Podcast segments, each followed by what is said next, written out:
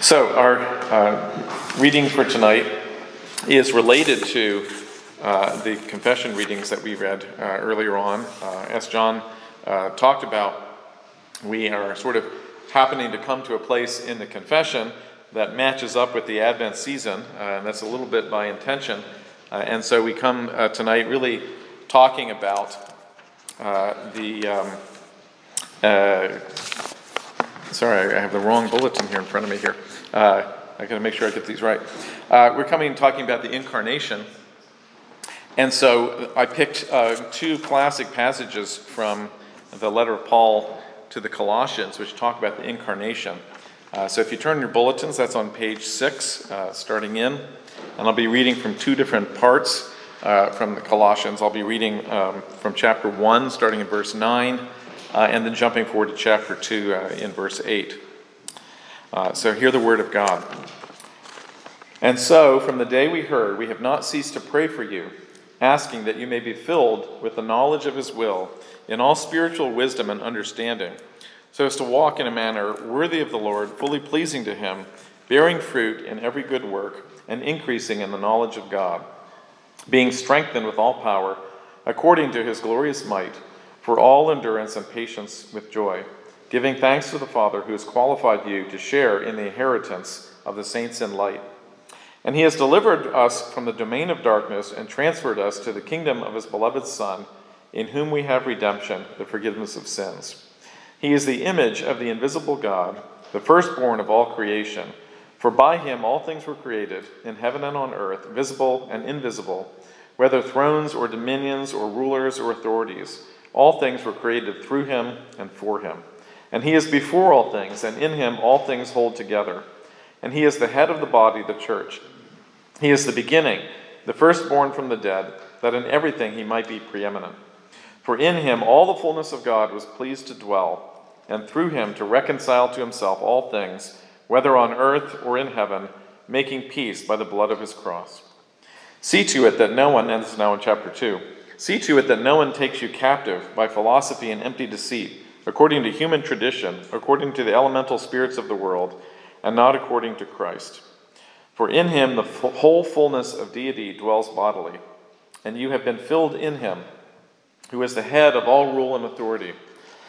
In him you also were circumcised with the circumcision made without hands, by putting off the body of flesh, by the circumcision of Christ having been buried with him in baptism, in which you were also raised with him through faith in the powerful working of God, who raised him from the dead. And you, who were dead in your trespasses and the uncircumcision of your flesh, God made alive, together with him, having forgiven us all our trespasses. This is the word of the Lord. Thanks be God. So, we're going to be looking at uh, what might be called doctrinal issues tonight uh, looking at the Trinity in particular, uh, and especially the second person of the Trinity, uh, Jesus Christ. Uh, and so, before I even start in on some of this doctrinal stuff, I want to talk a little bit about just how we should think about doctrine and thinking uh, overall.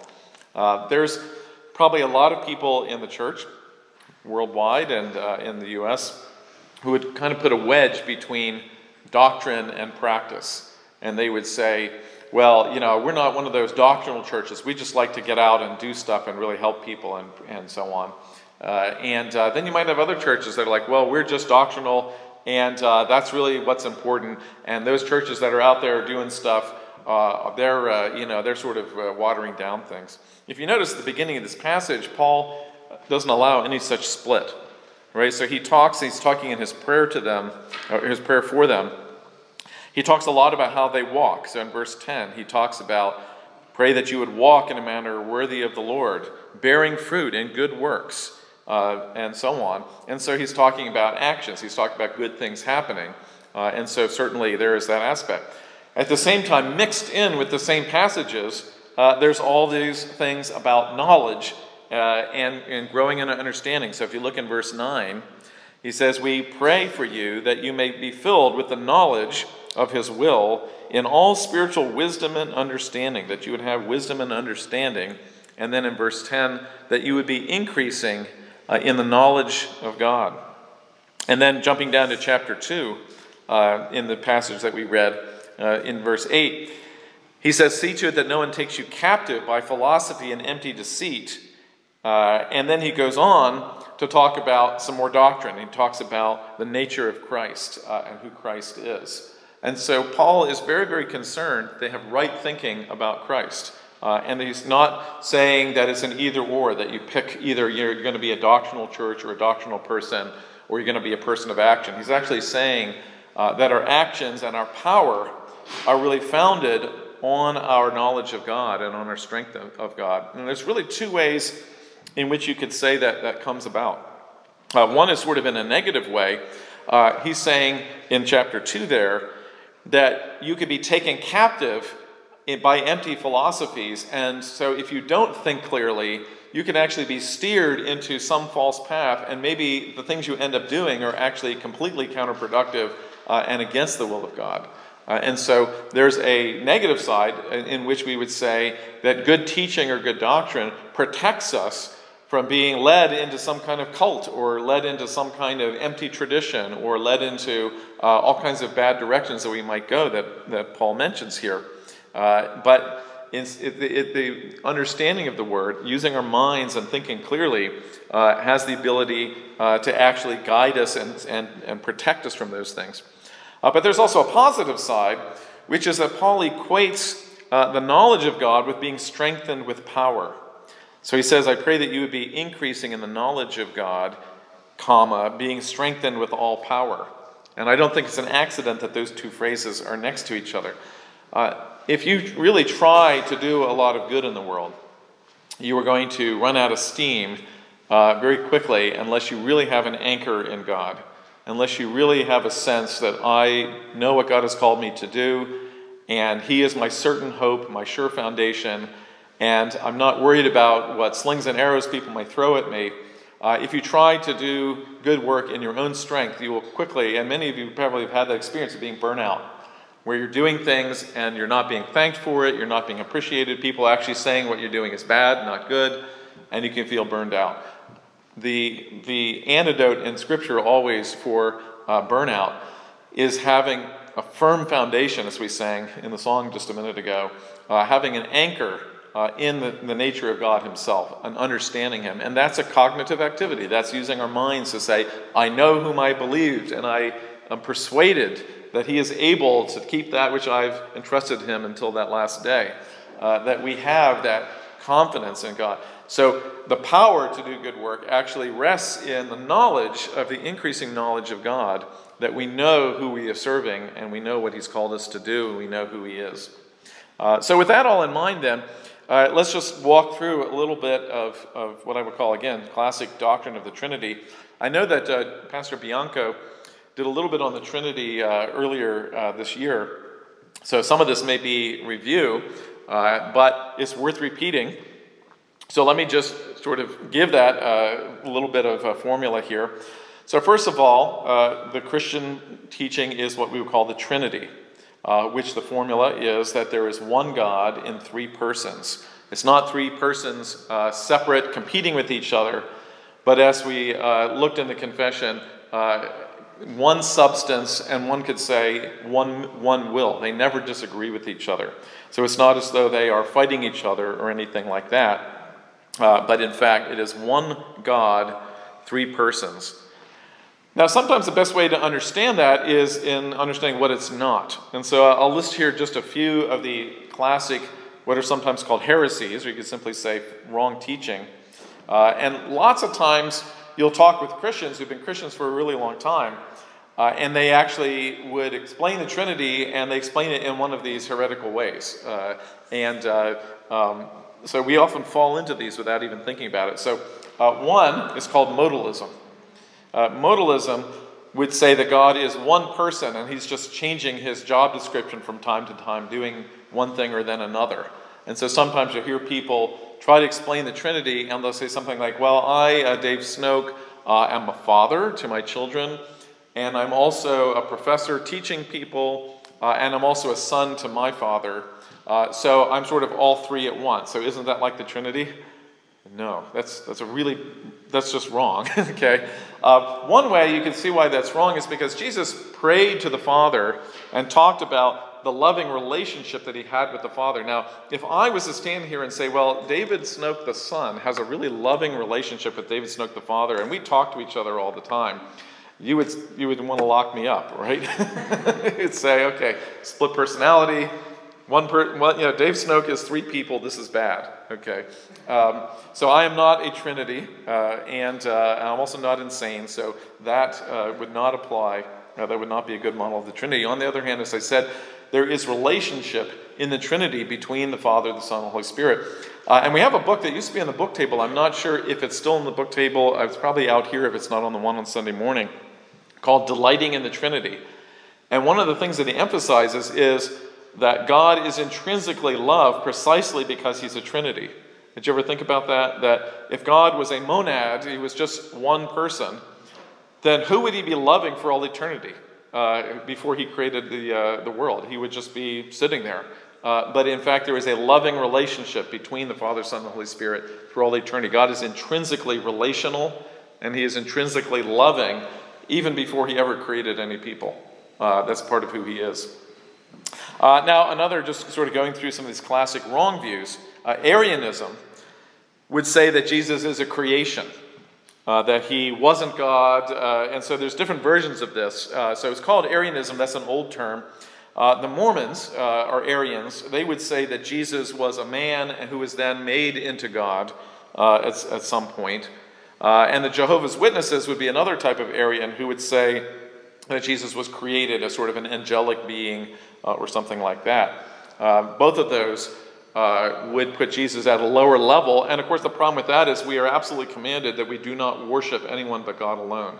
And so, if you're in one of those uh, religions, you would be saying we're worshiping Jesus who is not God, and so we are committing idolatry. Uh, and that is, of course, not what Scripture teaches us. And as we saw here in Colossians, Paul goes out of his way to say, In him the fullness, all the fullness of God was pleased to dwell. He is the agent of creation. By him all things were created. Um, he did not, he was not created, but he in fact created all things, it says uh, there in verse 16. Uh, and um, in verse 15, it says, He is the image of the invisible God, uh, that he is uh, really, we could say, the, the personal message, uh, the direct relationship to God. And we'll come back and talk about that. Okay, just running through other errors then. Okay, the last one I'll, I'll mention then is tritheism, uh, just a type of polytheism. A lot of times, um, Muslims or other people in other religions think that this is what Christians believe. They think that we would actually say there are three gods uh, and with three competing wills. Uh, and so uh, that would be classic polytheism, and that is not Christianity. And the difference is that in a tritheistic system, you would basically have three different wills competing and uh, one winning at one time, you know, sort of like yin yang philosophy would be two, and sometimes yin wins, uh, wins and sometimes yang wins, uh, and, uh, and they're fighting each other. Uh, in the Trinity, there is never a disagreement. And so Jesus said, uh, I only do what the Father tells me to do. There is absolutely no disagreement between them whatsoever. And that's really hard for us to conceive um, because, you know, for us, uh, with our, our limited minds, we're always in disagreeing with other people all the time. And so it's hard to imagine a relationship in which you absolutely agree uh, all the time. And yet that's what we're told about the Father, Son, and the Holy Spirit. And just continuing on with sort of some of the basic points here, uh, it's important to keep in mind that all three are persons. Uh, that the Holy Spirit is a person, not an it. And I can't tell you how often I hear uh, Christians again, sort of sliding into heresy uh, accidentally and saying, uh, I really, you know, I, I love the Holy Spirit. I want it to fill me up. Uh, as if the Holy Spirit was like a fluid and you're being, you have a fluid sort of being poured into you or something like that. Um, the Holy Spirit is a person. There's a loving relationship between Father, Son, and Holy Spirit. Uh, and so we properly refer to the Holy Spirit as He, uh, not it.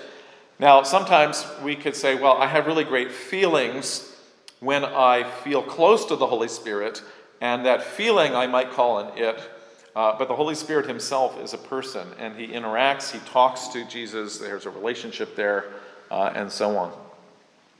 Okay, now moving on, thinking about Jesus as we focus in on Jesus then. uh, for the Christmas season.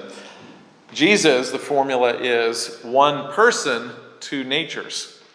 So Jesus is one person, so he had both a divine nature, he was God in the flesh, he was God from all eternity, and then he added to himself a human body when he came to earth. So he always was God. He didn't stop being God, he didn't remove his divine nature, but he added to himself a body, and he still has that body. Uh, he now has a physical body, he's resurrected, and he still has that body uh, even to this point. Um, and so, the formula that we have here in the passage in front of us is that all of the fullness of God dwells uh, bodily uh, in Jesus. In verse 19 there chapter 1 For in him all the fullness of God uh, was pleased to dwell. Um, so, here we have to be careful. There's one Jesus, one person. And so, you don't have a situation where it'd be like, well, divine Jesus, what do you think? Well, I don't know. Physical Jesus, what do you think? Uh, it wouldn't be two Jesuses talking to each other, but he is one person who has both a divine nature and a human nature. Now, we could say that is similar to us in that you would say uh, that we have a spiritual nature and we have a physical nature, uh, and we are yet one person. My body could be destroyed, and yet my spirit still be with God in heaven. Jesus, in his spirit, was divine from all eternity. We're not, but there's still a similarity in that we both have a spiritual nature which is different from our physical nature. Um, finally, on that, our mental capacity is actually part of the physical nature. So when Jesus added to himself a body, he had a human mind which was constrained by time, for example. So he no longer saw every, you know, in his flesh, he did not see everything simultaneously, but he had to live in time just like anybody else. Uh, and he um, uh, was restricted in his thinking, again, in the physical side, even though in his divine nature, uh, of course, he still had, you could say, could tap into all of that omniscience and all that omnipotence. And from time to time, of course, he did that uh, uh in the scriptures. Uh, so, just before I uh, move on to talking about the nature of Jesus a little bit more in focus, I just want to talk about thinking about the Trinity as a whole. A lot of times people talk about it as a mystery. And we have to be careful with this because there's different types of mystery. Uh, one type of mystery, you could say simply when you have a lack of knowledge, when you don't know all the information. Uh, so if there's a uh, mis- murder mystery, you can assume somebody killed this person, but I don't know who. So that's a type of mystery. Uh, and there's another type of mystery in which you could say someone is presenting nonsense and trying to get you to believe it. Okay, so if somebody said, well, God is like the sound of one hand clapping. Uh, that sounds mysterious, but it's actually just nonsense, right? It doesn't mean anything because clapping is defined as an action done by two hands. And so you're just sort of putting words together that don't make any sense. Um, the mystery of the Trinity is of the first type, in that there's a lot of things we don't know about God. We, we really have no experience. There was no other examples of Trinitarian gods in the universe. There's one God uh, and that God is a Trinity. We don't have any other examples. So all of our thinking breaks down as to how we would think about that. And for that matter, even just thinking about eternity, thinking about God never having a beginning, is sort of a mind blowing, inconceivable thing. It's nothing contradictory or nonsensical about it, it's just our minds can't grasp it. And so there's many things about the Trinity that are mysterious in the sense of they're just beyond our experience, that we cannot imagine being a Trinity. Uh, we can't imagine a lot of things about how uh, God works. On the other hand, uh, it's not a self contradiction. It's not like we're contradicting ourselves and saying, well, God is one. No, he's not one.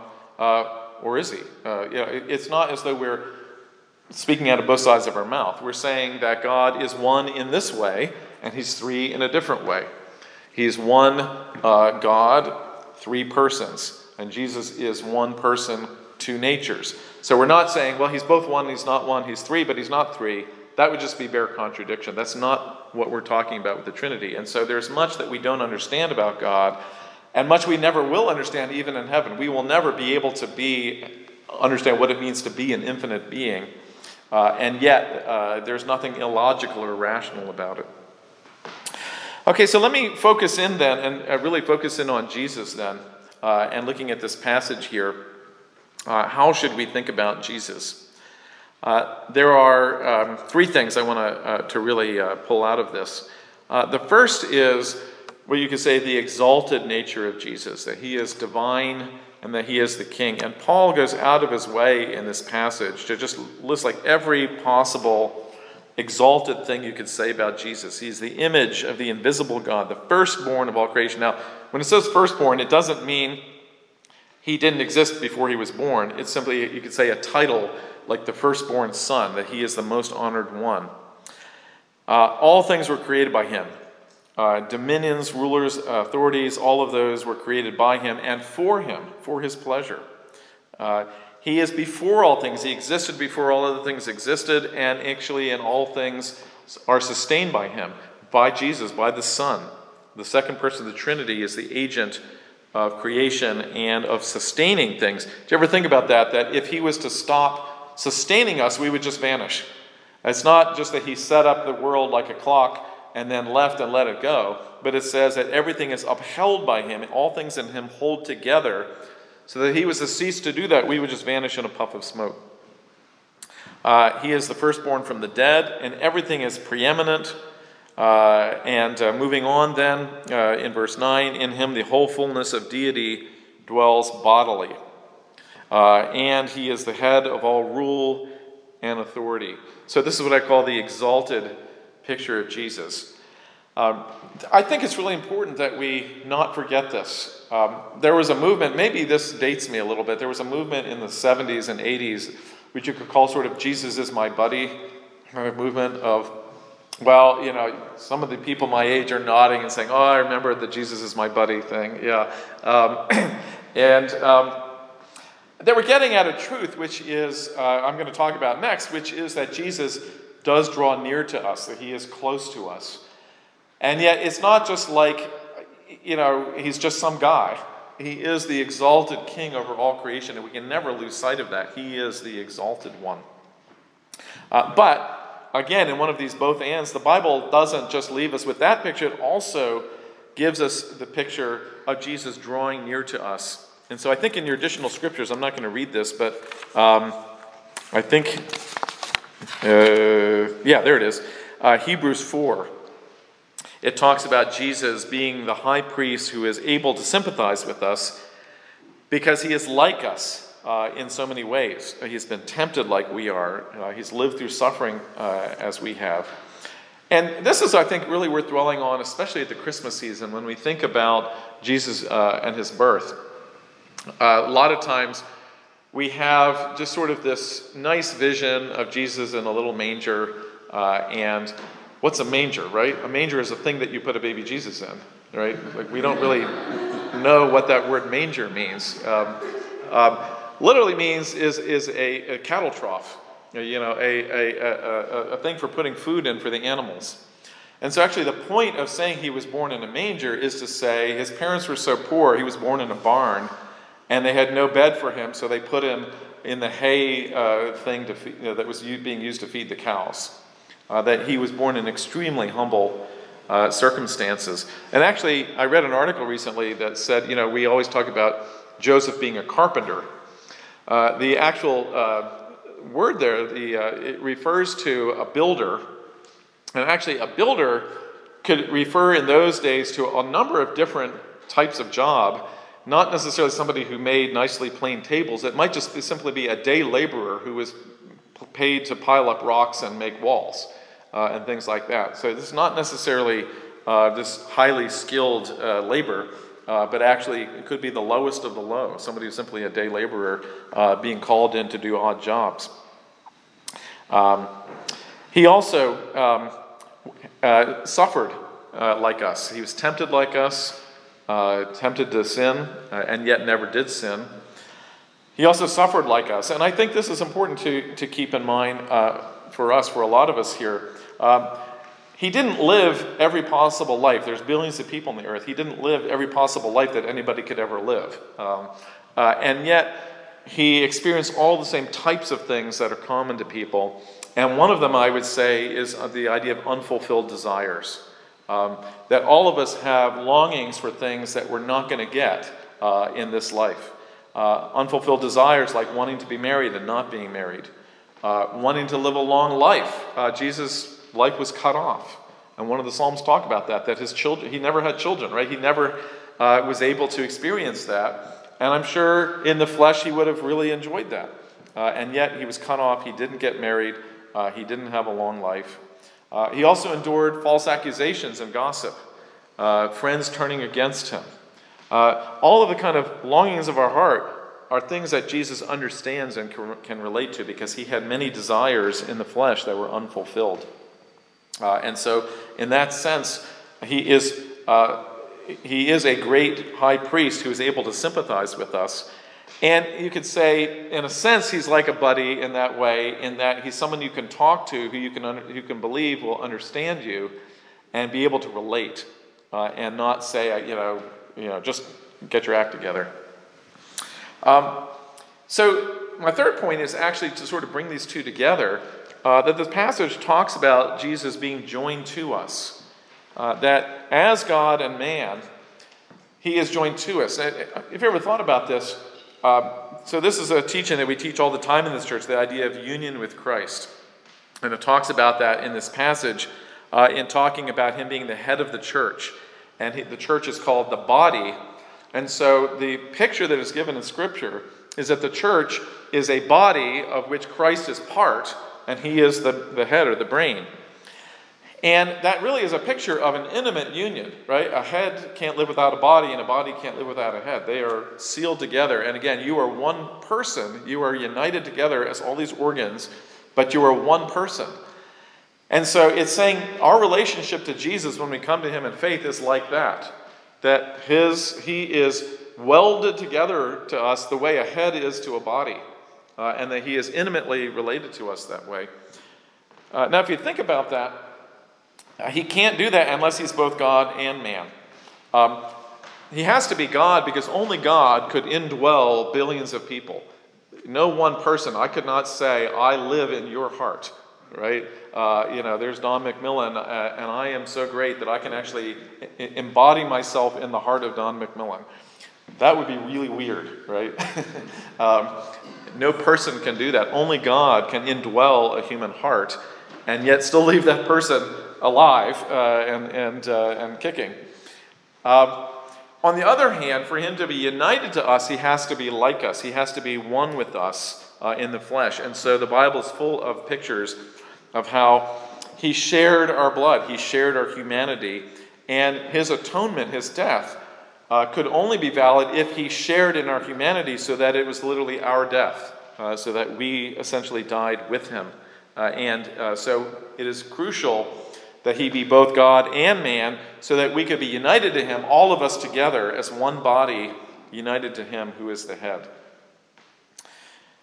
Okay, um, let me finish then with just why we should think about Jesus. um, maybe that doesn't seem an obvious question to you. Uh, I said all this about doctrine. I talked about all the right things to think about him. I talked about his exalted nature. That leads us to trusting in him, that he has the power to take care of us. Uh, I talked about his human nature and how that should lead us to feel like he can sympathize with us and relate to us. Uh, but there's another aspect I want to bring out just in these last couple minutes, uh, which is this phrase that he is the image of the invisible God. Um, now, in one level, uh, we can never know God fully, even in heaven. There's, he's infinite in his knowledge and wisdom. We will tap into that, but we will never know everything that God knows because his knowledge is infinite and ours isn't. Um, and so these words, infinite, eternal, inscrutable, inscrutable, are used for God. Uh, as part of that, then, in the uh, Bible, you see sometimes phrases that say that uh, no one can see God and live, no one can truly see his face. It's sort of a way of saying that we cannot ever really grasp fully uh, who God is. On the other hand, in the New Testament, we see here that Jesus is called the image of God.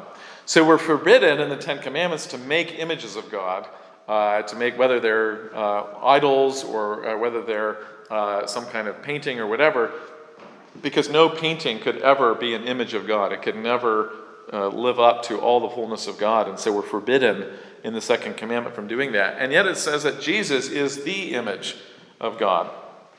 And one way to think about that is to say uh, any idol, any picture, any painting would be inadequate to really express who God is. And only a person in the person of Jesus is even close to adequate to be the communication of God, uh, to, to represent Him. And so there's a number of different pictures for this about who Jesus is. Uh, he is called in the Gospel of John the Word of God. And again, that picture of communication that we're learning about who he is. Uh, here he's called the image of God, sort of seeing uh, who he is. Uh, in general, in Scripture, uh, the Bible puts our focus, if we want to focus on God, uh, puts it on the person of Jesus. So the Father, we are told, no one can see uh, me and live. Uh, and the Holy Spirit is working behind the scenes to, to work in our hearts. Uh, but our focus, if we're going to focus on God, is on the person of Christ. And so it's not as though he's like more important in the Trinity. All three are equally important, all three are, are, are equally divine. And yet there's something in Scripture that puts our focus more on Jesus uh, than on the Father or the Spirit. Uh, they are working to draw our attention to Jesus and to exalt Him as our King uh, and who is related to us. Uh, and if you think about how incredible that is, that the God of all eternity takes on human flesh, it's, he, he didn't do that for trees, He didn't do that for cattle. He has really raised us up uh, in importance in adopting our flesh to be uh, united to. Now, the last thing I want to say is it's not just when you think about Jesus, you know, this is how you should think about him, but actually, we're positively commanded to adore Jesus, to worship him. Uh, and I think about all of the hero worship that we have in the world, and it's not something new, it goes back thousands of years, right? So we've had military leaders and people adore them and they worship them. Uh, we've had Caesars and, and empire leaders. Uh, we've had great artists and musicians. There's teenage girls who put up posters of you know musicians on their walls, or people who put up posters of sports uh, athletes and so on. Uh, and I think in our day, in our culture, you get to a certain age, and we just react cynically against that entirely. And so the idea of hero worship seems like that's a childish thing, uh, you know, or maybe, you know, some sort of an uneducated thing, you know, hero worship.